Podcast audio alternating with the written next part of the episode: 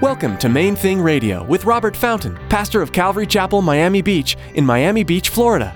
Join us as Robert teaches through God's Word.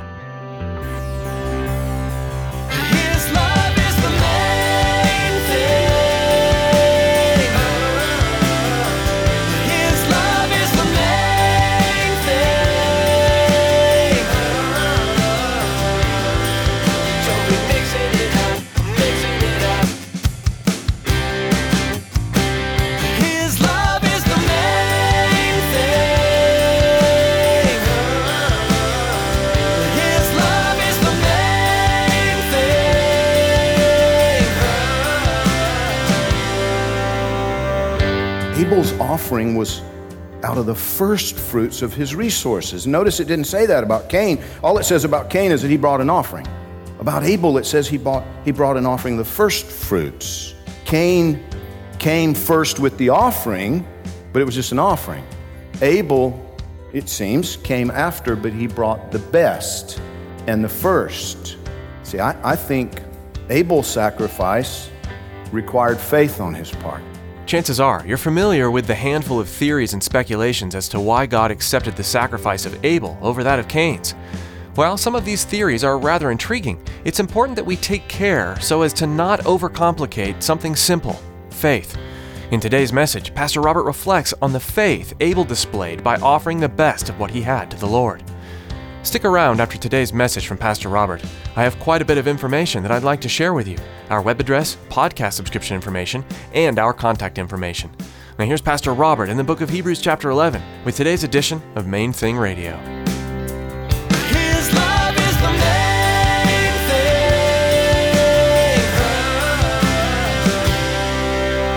thing. Verse 4, Hebrews chapter 11, verse 4 says, By faith Abel offered to God a more excellent sacrifice than Cain, through which he obtained witness that he was righteous, God testifying of his gifts. And through it, he being dead still speaks. By faith, Enoch was taken away so that he did not see death and was not found because God had taken him. For before he was taken, he had this testimony that he pleased God.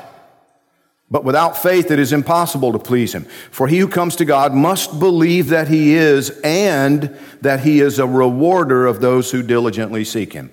Now, stop right there. We're not really going to talk about Enoch today. And like I said, I found a whole bunch of stuff we could have talked about. But there are three things that I do want to talk about. The first one is this sacrifice made by Abel. You know, as is so often the case, the New Testament's pointing us back to the Old Testament. You know, it's good to remember, you know, the, the, especially, you know, those of you who are maybe not as familiar yet with the New Testament scriptures, maybe you're not totally acquainted with the Bible, you're not used to reading it and studying it for yourself. L- listen, the New Testament scriptures are basically a commentary, for the most part, they're a commentary on the Hebrew scriptures. When you really think about what you have there, the Apostle Paul, everything that he wrote, and he, he wrote much of the New Testament, what we're actually dealing with is what we would today maybe refer to as an ultra Orthodox rabbi writing a commentary on the Jewish scriptures. Paul was a Pharisee, and he was writing what he believed to be a commentary, a, a, an explanation of why he believed that Jesus from Nazareth was a Jewish Messiah. And um, so, anyway, we see this a, a, lot. It points us back. The book of Hebrews points us back more than most, maybe, uh, you know, to the Old Testament scriptures. This points us back to Genesis chapter 4, where we read, Now Adam knew his wife, Adam knew Eve, his wife, talking about sexual intercourse, and she conceived and bore Cain and said, I have acquired a man from the Lord. Then she bore again, this time his brother Abel. Now, Abel was a keeper of sheep, but Cain was a tiller of the ground. Now, obviously, there's a little time difference there, right? He wasn't born a tiller of the ground. He didn't come out of the womb with sheep, you know, following him. The idea here is that some time passed, they grew up. One of them grew up to become, become a shepherd, and the other one a farmer. And it says, in the process of time, it came to pass that Cain brought an offering of the fruit of the ground to the Lord. Abel also brought of the firstborn of his flock and of their fat. And the Lord respected Abel and his offering, but he did not respect Cain and his offering.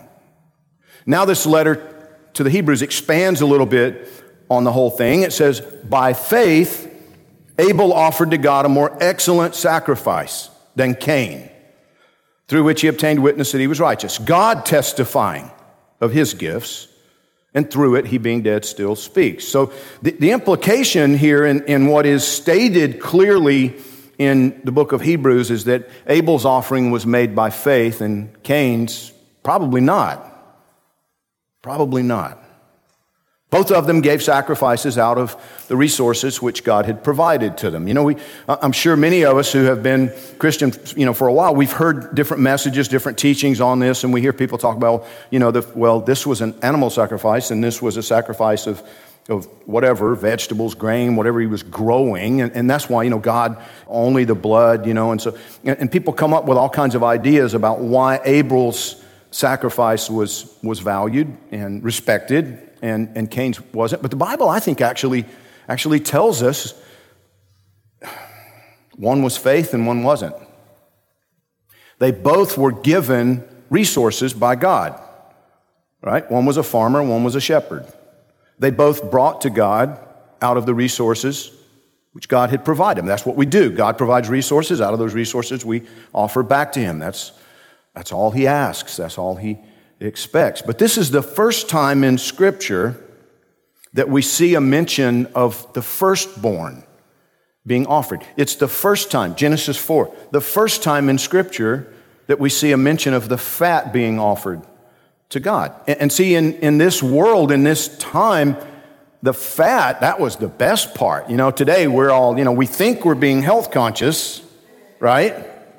By avoiding fatty foods and the wrong, wrong kind of fat, and, and this, would, this would have been the wrong kind. I mean, you know. But apparently not. I question all of that, to be quite honest. I wonder if we're smarter than God. Tend to doubt it.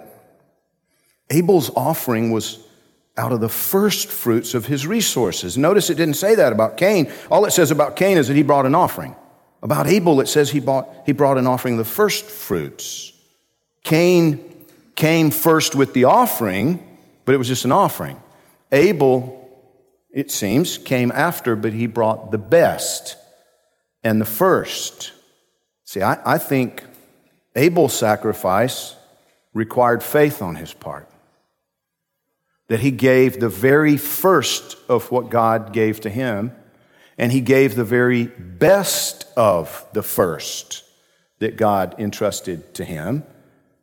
And I think maybe, can't prove it, okay, I can't, can't prove it, but I think maybe Cain did what I've done in the past, what many of you have probably done, what so many people do.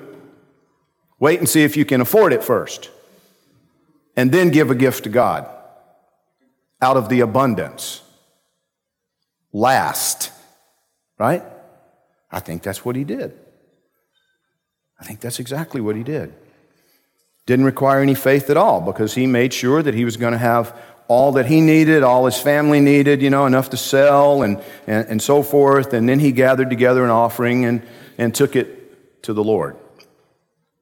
While Abel took the first and the best and gave. You know, when I, when I first became a Christian, this was something that I really wrestled with because I, you know, I was in my mid 20s. I had a pretty good job. I, was making pretty good money, but, um, well, you know, my dad always said that, that you will tend to spend whatever you earn. My father in law quoted that to me yesterday. I think he said it was Parkinson's law of economics that the need will rise to be compatible with the resources. It sounds better that way, you know, sounds smarter that way. But what it really means is whether you make $500 a month or $50,000 a month, you're going to spend what you have available. If you're making $500 a month, you're going to ride a bicycle if you can afford to get your hands on one, right? $50,000 a month, well, then maybe you find a small airplane. Buy that, and that's your preferred mode of transportation. You're going to spend whatever you have available. Well, as a young man, I was spending everything that was available, and God wasn't in the budget. I had never been involved in a church as an adult. I hadn't, hadn't been participating in anything. And, and then all of a sudden, God radically changed my life. And I realized I need to be faithful with everything he, He's entrusted to me my, my time, my, my talent, my intellect, anything I have, resources. It's, it's all yours. I'm yours. Everything is yours. So, what do I do and about faith and trusting Him? And as I wrestled with that, I, I realized if I will trust Him, He will take care of me. That's what the Bible says. And if I trust Him, then that means everything.